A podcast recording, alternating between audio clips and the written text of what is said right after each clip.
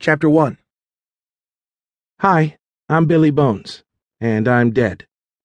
Not figuratively, like Biff Knucklehead is going to beat me up at school, but literally dead. Dead as a doornail. I was ten years old when I died. From what I can remember, I shoved my finger too far up my nose and stabbed my brain. Dumb way to die, I know, but hey, I was a notorious nose picker. Actually, I still am. I don't remember all of my life, just bits and pieces. My parents had been decent people from what I recall, and my sister, although odd, wasn't that much of a pain. I think it had been a good life. So that leaves me where I'm at now. I'm in the afterlife. Not the kind where there are angels and puffy clouds, and not that other place with fire and brimstone. Those don't exist. There's just the afterlife. From what I can tell, it's like a recycling depot here. We sit in this place waiting for our number to be called. Then we start all over again in the living world as someone new. My number is 1,312,356,421. I think I have a long wait ahead of me.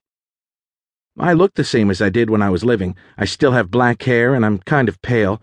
Like my aunt used to say, my eyes are like the sky and with the exception that one nostril can sometimes look a little larger than the other, my nose is just right for my face. Everyone here looks like they did when they died. I guess I'm lucky I didn't die by losing half my head in a chainsaw accident. Not pretty, let me tell you. That was the guy right in front of me when I first came to this place. I stood in a line, waiting to be registered. It was dark, and everything was made of old black stone. It was almost like standing in a large train station. There was a glass window with someone behind it at the counter, sort of like a clerk.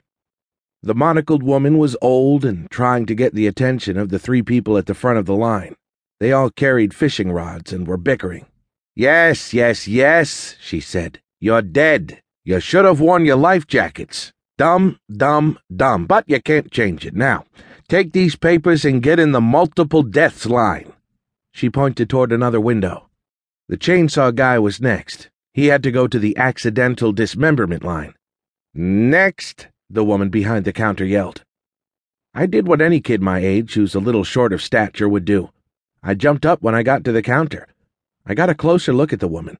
She had no markings on her. It didn't look like she died horribly. She was just really old.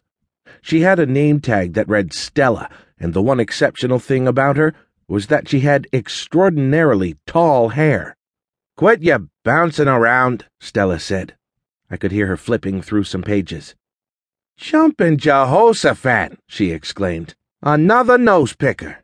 That's ten this week. She leaned over the counter and pointed toward another window. You go there, she said.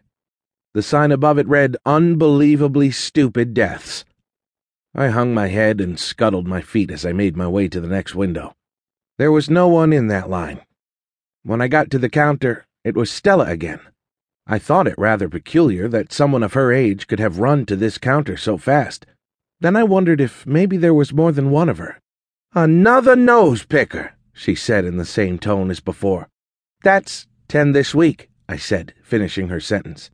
Those thin lips of hers pursed together. Cheeky little thing, aren't you? With her withered hand, she pointed to a chute next to the window. Out popped a heavy book. Then she told me to go to a place called Barclay Mansion on Liberty Street as she motioned to an old, barely working exit sign. After that, she disappeared from sight. I followed her directions and stepped outside.